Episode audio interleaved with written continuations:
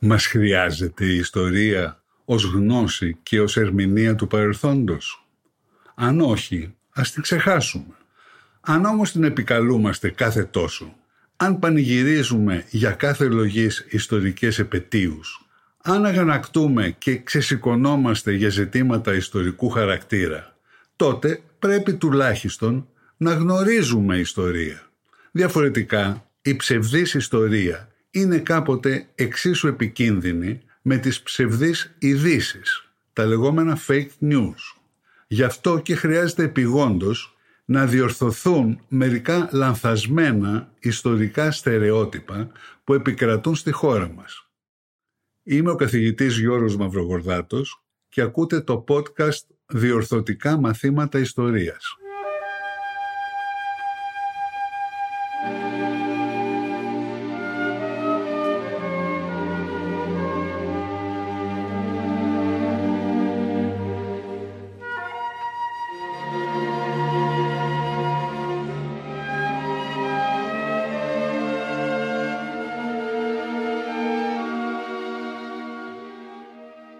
Σε προηγούμενο επεισόδιο, το 21ο, έγινε η διαπίστωση ότι από τις έξι εθνικές μειονότητες που υπήρχαν στην Ελλάδα προπολεμικά, απέμεινε μετά το Δεύτερο Παγκόσμιο Πόλεμο μόνο μία, η Τούρκοι της Δυτικής Θράκης, δηλαδή της Ελληνικής Θράκης, αφού η Ανατολική Θράκη ανήκει στην Τουρκία.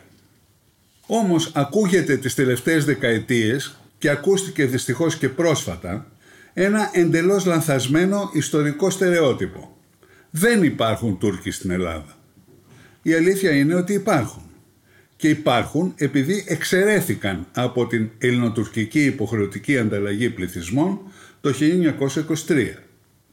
Υπάρχουν επίσης ελάχιστοι στα Δωδεκάνησα που ενσωματώθηκαν μεταγενέστερα στο ελληνικό κράτος. Επικρατεί και στο ζήτημα αυτό η απίστευτα ανιστόρητη ημιμάθεια που είχε επισημανθεί και στο εισαγωγικό πρώτο επεισόδιο αυτού του podcast σχετικά με το όνομα της Βόρειας Μακεδονίας. Όμως ακόμη και το 1978 στο Μοντρό ο Κωνσταντίνος Καραμαλής μιλούσε με τον τότε Τούρκο Πρωθυπουργό Μπουλέντε Ζεβίτ για τουρκική μειονότητα στην Ελλάδα. Τουρκική μειονότητα. Γενικότερα για τις ελληνοτουρκικές σχέσεις η δημόσια συζήτηση γίνεται σήμερα σαν να άρχισαν αυτές το 1974 ή και αργότερα. Αποσιωπώνται εντελώς δύο περίοδοι ανέφελης ελληνοτουρκικής φιλίας και συμμαχίας σαν να μην υπήρξαν ποτέ. Έτσι δεν γίνεται καμία μνήα για τη δεκαετία 1930-1940 ούτε για τη δεκαετία 1945-1955. Χρειάζεται λοιπόν να ανατρέξουμε στην ανταλλαγή πληθυσμών του 1923. Γιατί έγινε, ποια σκοπιμότητα υπηρετούσε; Διακηρυγμένος σκοπός της ήταν να πάψουν πλέον να υπάρχουν ελληνικοί πληθυσμοί σε τουρκικό έδαφος και τουρκικοί πληθυσμοί σε ελληνικό έδαφος, ώστε να μην προκύπτουν εφ' εξής αφορμές για διωγμούς και συγκρούσεις όπως πριν. Για να επιτευχθεί ο στόχος, η ανταλλαγή χρειαζόταν να είναι υποχρεωτική. Για να είναι στην πράξη υποχρεωτική, έπρεπε να στηρίζεται σε κριτήριο αδιαμφισβήτητο, που να διαπιστώνεται άμεσα και να μην υπόκειται σε απόκρυψη, πλαστογράφηση ή αλλίωση, αφού οι ενδιαφερόμενοι φυσιολογικά θα επιδίωκαν να μην ξεριζωθούν από τα πατρογονικά τους εδάφη. Όπως επισημάνθηκε και στο 12ο μάθημα, μόνο το θρήσκευμα μπορούσε να αποτελέσει τέτοιο κριτήριο. Όχι η γλώσσα, αφού πολλοί ήσαν αναγκαστικά δίγλωσσοι, ενώ άλλοι μιλούσαν μόνο τη λάθος γλώσσα, όπως οι τουρκόφωνοι αλλά Έλληνες πόντιοι. Ακόμη λιγότερο αξιόπιστο κριτήριο θα ήταν η δήλωση εθνικής ταυτότητας από τους ίδιους τους ενδιαφερόμενους.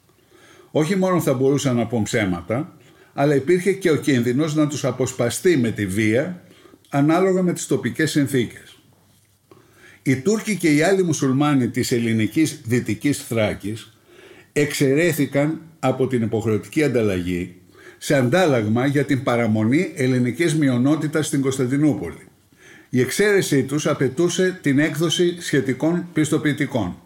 Μέχρι το 1934 είχαν εκδοθεί συνολικά 106.000 τέτοια πιστοποιητικά.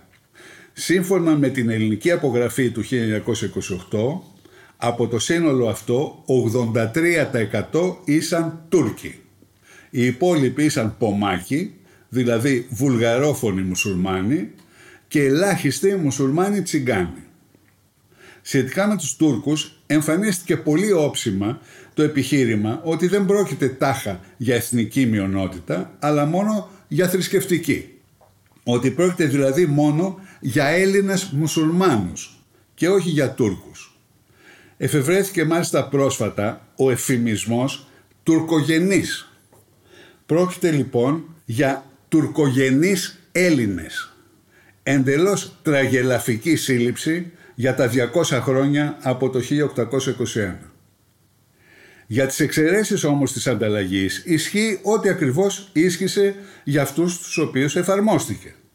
Στον ίδιο της τον τίτλο, η Ελληνοτουρκική Σύμβαση της Υποχρεωτικής Ανταλλαγής κάνει λόγο περί ελληνικών και τουρκικών πληθυσμών. Population grec et turc. Ενώ και στο κείμενό της χρησιμοποιεί τους όρους Έλληνες και Τούρκοι. Για παράδειγμα στο άρθρο 3. Πέρα όμως από το γράμμα της σύμβασης είναι πασίδηλο ότι η θρησκεία χρησιμεύσε μόνο ως αντικειμενικό και μάλιστα αμάχητο τεκμήριο εθνικής ταυτότητας, αφού η ανταλλαγή έπρεπε να είναι υποχρεωτική χωρίς να αφήνεται κανένα περιθώριο ατομικής επιλογής ούτε απόκρυψης.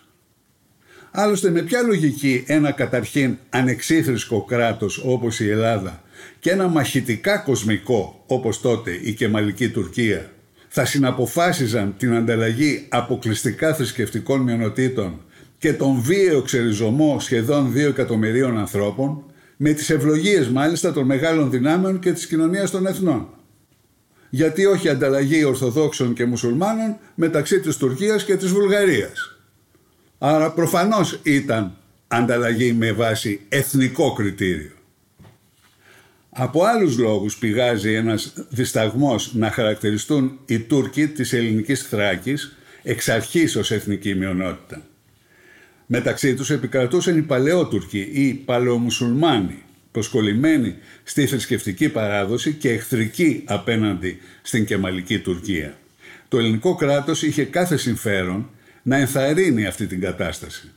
Άλλωστε μόνο ως θρησκευτική μειονότητα ήταν και είναι υποχρεωμένο από τη συνθήκη της Λοζάνης να αναγνωρίζει τους Τούρκους μαζί με τους άλλους μουσουλμάνους της Θράκης.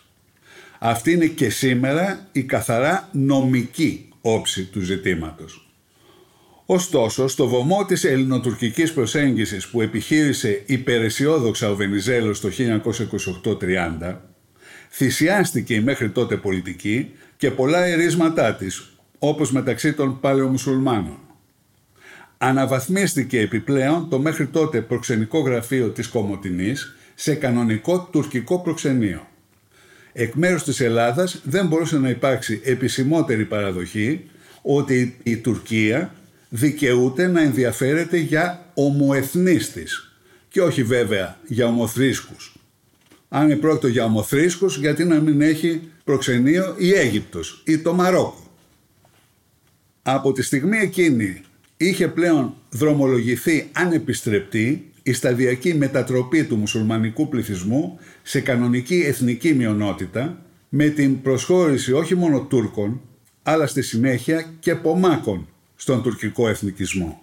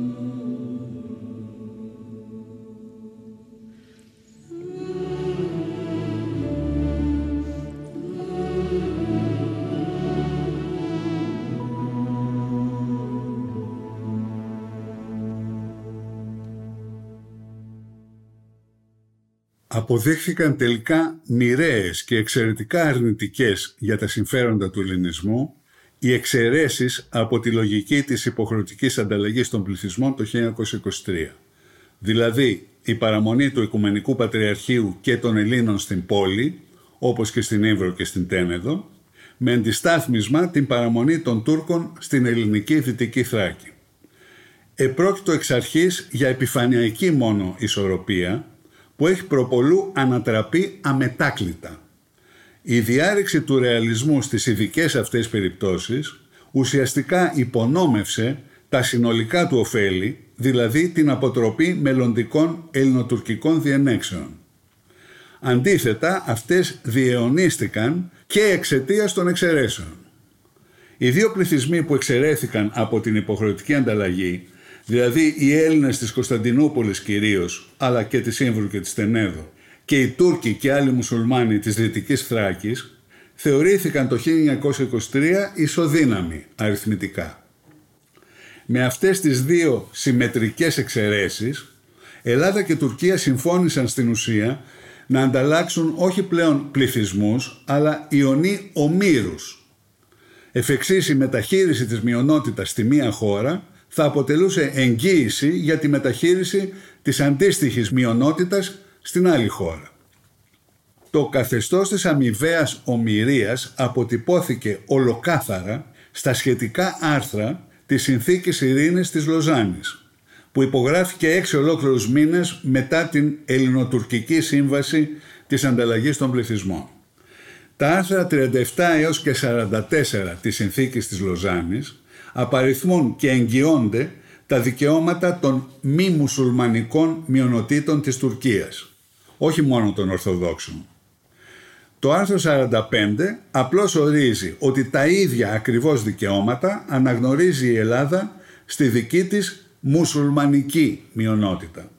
Η συμμετρία εμφανίζεται απόλυτη.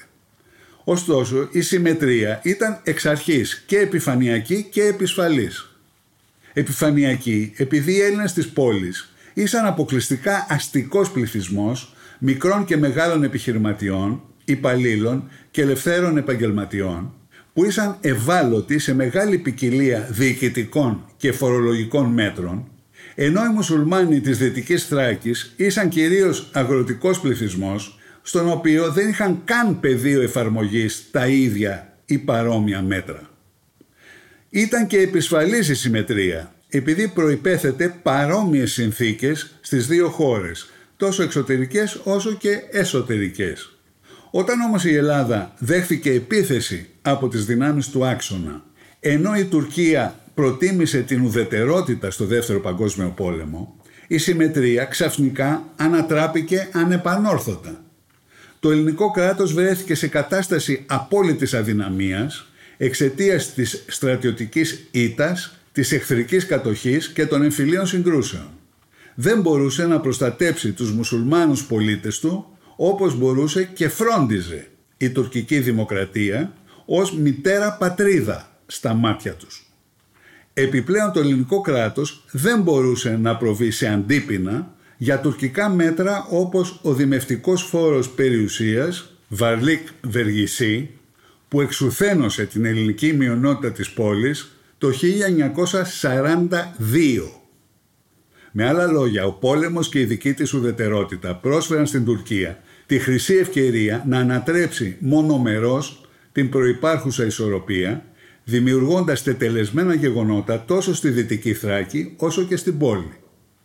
Μετά τον πόλεμο, η ανανέωση της Ελληνοτουρκικής Συμμαχίας Πρώτα με την κοινή υπαγωγή Ελλάδας και Τουρκίας στο δόγμα Τρούμαν το 1947 και τελικά με την κοινή είσοδό τους στο ΝΑΤΟ το 1952 οδήγησε σε μονομερείς ελληνικές παραχωρήσεις που ακύρωσαν μονομιάς 30 χρόνια κρατικής πολιτικής και υπονόμευσαν ανεπανόρθωτα την επανάληψή της σε μεταγενέστερη εποχή. Στη μειονότητα που μέχρι τότε είχε μόνο δημοτικά σχολεία, προσφέρθηκε το 1952 το πρώτο εξατάξιο γυμνάσιό της. Τότε τα γυμνάσια ήσαν εξατάξια, δεν υπήρχαν λύκεια. το πρώτο εξατάξιο γυμνάσιό της που πήρε το όνομα του τότε προέδρου της τουρκικής δημοκρατίας Τζελάλ Μπαγιάρ. Το εγγενίασε μάλιστα ο ίδιος πλάι στο βασιλέα Παύλο ενώ κοιμάτιζαν από πάνω δίπλα-δίπλα οι δύο σημαίες, η ελληνική και η τουρκική. Η αρχική ιδέα του γυμνασίου φαίνεται πως ήταν του βασιλικού ζεύγους Παύλου και Φρυδερίκης κατά την πρόσφατη επίσκεψή τους στην Τουρκία. Δύο χρόνια αργότερα, το 1954, μετά από σχετικό διάβημα του Τούρκου πρεσβευτή, δόθηκε διαταγή από τον Πρωθυπουργό Αλέξανδρο Παπάγο, εισαγωγικά όπως εφ' εξής εις πάσαν περίπτωση γίνεται χρήσης του όρου Τούρκος, τουρκικός, αντί του όρου μουσουλμάνος, μουσουλμανικός. Ακολούθησε η υποχρεωτική μετονομασία κάθε μουσουλμανικού σχολείου και οργανισμού της ελληνικής Θράκης σε τουρκικό, με αντικατάσταση ή διόρθωση όλων των επιγραφών. Σε τέτοια ζητήματα είναι φανερό ότι δεν υπάρχει επιστροφή ούτε διαγραφή. Ακολούθησαν τα γεγονότα του 1955 και του 1964 που εξαφάνισαν σχεδόν την ελληνική μειονότητα της πόλης. Αντίθετα, όσα μέτρα έλαβε το ελληνικό κράτος σε βάρος της δικής του μειονότητας δεν έφεραν ισοδύναμο αποτέλεσμα. Ανεξάρτητα από προθέσεις, στον τομέα αυτό το ελληνικό κράτος είχε να αντιμετωπίσει πολύ περισσότερους συνταγματικούς και διεθνείς περιορισμούς από το τουρκικό. Γι' αυτό το λόγο ούτε οι εσωτερικές συνθήκες στις δύο χώρες παρέμειναν παρόμοιες όπως απαιτούσε η διατήρηση της αρχικής συμμετρίας. Σήμερα πια η μαχητική παρουσία μιας τουρκικής μειονότητας στη Δυτική Θράκη που περιλαμβάνει τη μεγάλη πλειονότητα των εκεί μουσουλμάνων με την απροκάλυπτη υποστήριξη και ενθάρρυνση της γειτονικής Τουρκίας δημιουργεί εύλογες ανησυχίες για την ασφάλεια αν όχι και την εδαφική ακαιρεότητα της Ελλάδας. Σχεδόν έναν αιώνα αργότερα αυτή είναι η ίστατη συνέπεια της εξαίρεσης από την υποχρεωτική ανταλλαγή του 1923 αλλά αποκορύφωμα της έλλειψης ρεαλισμού και διορατικότητας εκ μέρους του Βενιζέλου παραμένει το ζήτημα του Πατριαρχείου. Ο Βενιζέλος στη Λοζάνη φάνηκε ανίκανος να κατανοήσει ότι η νικήτρια και μαλική Τουρκία ήταν ένα νέο εθνικό κράτος σαν το δικό του και όχι πια η Οθωμανική Αυτοκρατορία. Το ίδιο ισχύει και για τον Βρετανό Υπουργό Εξωτερικών Λόρδο Κέρζον κυριότερο σύμμαχο του Βενιζέλου στη Λοζάνη. Έτσι, Βενιζέλος και Κέρζον έδωσαν μάχη για την παραμονή των Ελλήνων και του Οικουμενικού Πατριαρχείου στην Κωνσταντινούπολη, χρησιμοποιώντας επιχειρήματα που τέριαζαν περισσότερο στο Οθωμανικό παρελθόν, σαν να μην είχε ξεπεραστεί οριστικά από ένα νέο, ριζικά διαφορετικό εθνικό κράτος που ήταν επιπλέον τότε και μαχητικά κοσμικό από όλα τα ζητήματα της υποχρεωτικής ανταλλαγής, εκείνο για το οποίο δόθηκε η μεγαλύτερη μάχη στη Λοζάνη ήταν η παραμονή του Οικουμενικού Πατριαρχείου στην Κωνσταντινούπολη. Λίγο έλειψε μάλιστα να προκαλέσει την αποτυχία και τη διάλυση της συνδιάσκεψης. Ο εκπρόσωπος της Τουρκίας Ισμέτ, γνωστός ως Ισμέτ Ινονού, πρώτα υποχώρησε για τους Έλληνες της πόλης. Εξασφάλισε έτσι, σε αντάλλαγμα, την εξαίρεση από την υποχρεωτική ανταλλαγή και των μουσουλμάνων της Δυτικής Θράκης, όπως επιδίωκε εξ αρχής η Τουρκία. Η τουρκική πλευρά παρουσιάστηκε όμως αποφασισμένη να εκδιώξει οπωσδήποτε το Πατριαρχείο. Είχε μάλιστα και μια εύλογη πρόταση, τη μετεγκατάστασή του στο Άγιο Όρος. Την αποχώρηση του Πατριαρχείου από την Κωνσταντινούπολη έθεσε τελικά ο Ισμέτ ως όρο για να αποδεχθεί την παραμονή του ελληνικού πληθυσμού της. Στην εθνικιστική και ειδικότερα κοσμική οπτική του νέου τουρκικού καθεστώτος, το Ορθόδοξο Πατριαρχείο δεν μπορούσε να διατηρήσει τα προνόμια του τη στιγμή που το μουσουλμανικό χαλιφάτο έχανε τα δικά του. Ο Κρόζον όμως ζήτησε απλώς να διατηρηθούν τα μειονοτικά δικαιώματα ακριβώς όπως αναγνωρίζονταν από την Οθωμανική Αυτοκρατορία. Έφτασε μάλιστα στο σημείο να πει ότι ο Πατριάρχης εισαγωγικά ήταν ανέκαθεν ένας αξιωματούχος της τουρκικής κυβέρνησης από την οποία και διορίζεται. Παρόμοια μίλησε και ο Βενιζέλος. Χαρακτήρισε το Πατριαρχείο εισαγωγικά τουρκικό και όχι ελληνικό θεσμό, συμπεραίνοντας ότι η Ελλάδα δεν δικαιούται να αποφασίσει το μέλλον του. Στην ουσία ο Κέρζον και ο Βενιζέλος εμφανίστηκαν προσκολλημένοι στο Οθωμανικό παρελθόν. Μπροστά στον κίνδυνο να διαλυθεί άπρακτη η συνδιάσκεψη της Λοζάνης, την τελευταία στιγμή ο Ισμέτ υποχώρησε και στο ζήτημα του Πατριαρχείου. Ήταν άραγε ειλικρινής, γνώριζε μήπως ήδη τότε ότι οι φαινομενικές παραχωρήσεις του σε μεγάλο βαθμό θα ανατρέπονταν και θα ακυρώνονταν στην πράξη; Παραμένει η απορία για την έλλειψη διορατικότητας εκ μέρους του Βενιζέλου. Μέχρι τα μέσα Δεκεμβρίου του 1922 δεν είχε ακόμη εγκαταλείψει τον συνηθισμένο ρεαλισμό του. Διατηρούσε λοιπόν αμφιβολίες αν το Οικουμενικό Πατριαρχείο μπορούσε πλέον να λειτουργήσει στην Κωνσταντινούπολη και εξέταζε τη μετεγκατάστασή του στη Θεσσαλονίκη. Τι τον εμπόδισε να ακολουθήσει την κατεξοχήν ρεαλιστική ιδέα ότι παρουσιαζόταν ευκαιρία να μεταφερθεί και να διασωθεί έτσι το Οικουμενικό Πατριαρχείο διαπράξεως διεθνούς όπως έγραψε. Ένας παράγοντας ήταν ασφαλώς η ομόθυμη απόρριψη της ιδέας από τα δύο συλλογικά όργανα του Πατριαρχείου, την Ιερά Σύνοδο και το Μικτό Συμβούλιο. Άλλος παράγοντας ήταν η απόλυτη αντίθεση της ελληνικής κυβέρνησης και της ελληνικής κοινής γνώμης. Όσο και αν φαίνεται απίστευτο, η ιτημένη Ελλάδα έμοιαζε αποφασισμένη να ξαναρχίσει τον πόλεμο μόνο και μόνο για να μείνει το Πατριαρχείο στην έδρα του. Ένας τρίτος παράγοντας, ίσως ο καθοριστικότερος, ήταν η διεθνή συμπαράσταση όλων των χριστιανικών κρατών και εκκλησιών ειδικά στο ζήτημα του Πατριαρχείου. Δημιούργησε την ψευδέστηση ότι το Πατριαρχείο μπορούσε να διασωθεί αλόβητο με μικρές μόνο προσαρμογές αν η Τουρκία απλώς αποδεχόταν την παραμονή του.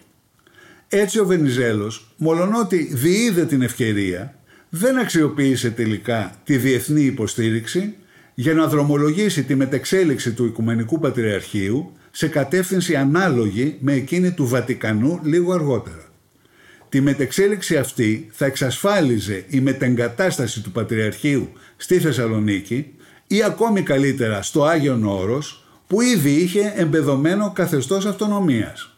Με τη συνθήκη της Λοζάνης θα αποκτούσε επιπλέον όλες τις εγγυήσεις μιας πράξεως διεθνούς όπως είχε σκεφτεί ο Βενιζέλος. Με ανάλογο τρόπο άλλωστε το Βατικανό επρόκειται το 1929 να εξασφαλίσει οριστικά την ανεξαρτησία του χάρη σε διμερή μόνο, αλλά πάντως διεθνή συνθήκη με την Ιταλία, όπως είδαμε στο 7ο επεισόδιο.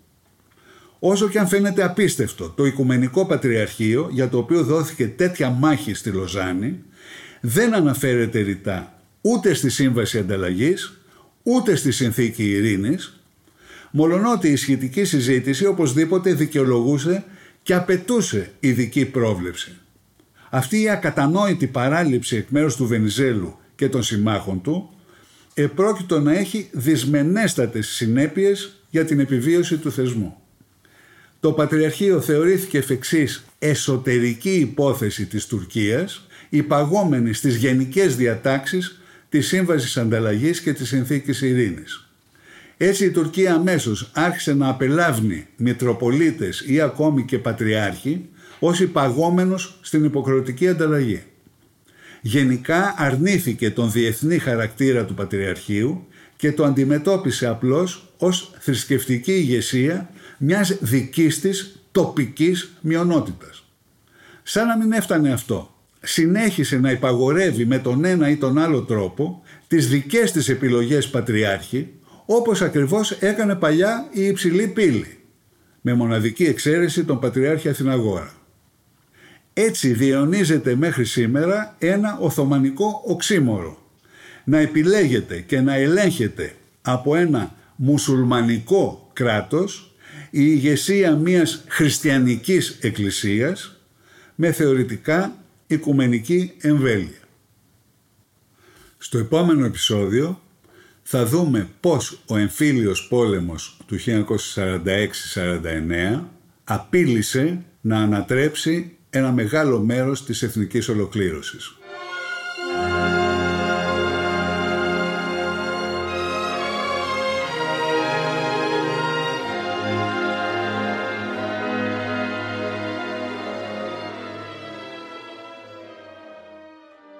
Περισσότερες λεπτομέρειες καθώς και βιβλιογραφικές αναφορές μπορείτε να βρείτε στο τελευταίο μου βιβλίο «Εθνική Ολοκλήρωση και Διχόνοια, η ελληνική περίπτωση» καθώς και στο παλιότερο βιβλίο μου που έχει τίτλο «Μετά το 1922, η παράταση του διχασμού». Και τα δύο κυκλοφορούν από τις εκδόσεις Πατάκη.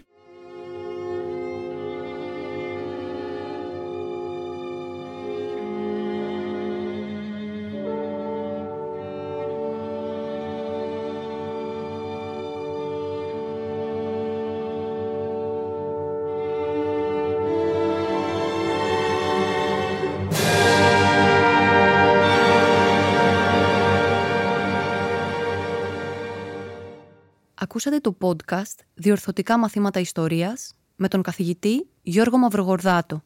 Θα τα ξαναπούμε την επόμενη Δευτέρα. Μπορείτε να ακούσετε διορθωτικά μαθήματα ιστορίας στο pod.gr, στο Spotify, στο Apple Podcasts, Google Play Music ή σε όποια εφαρμογή ακούτε μουσική ή podcast στο κινητό σας.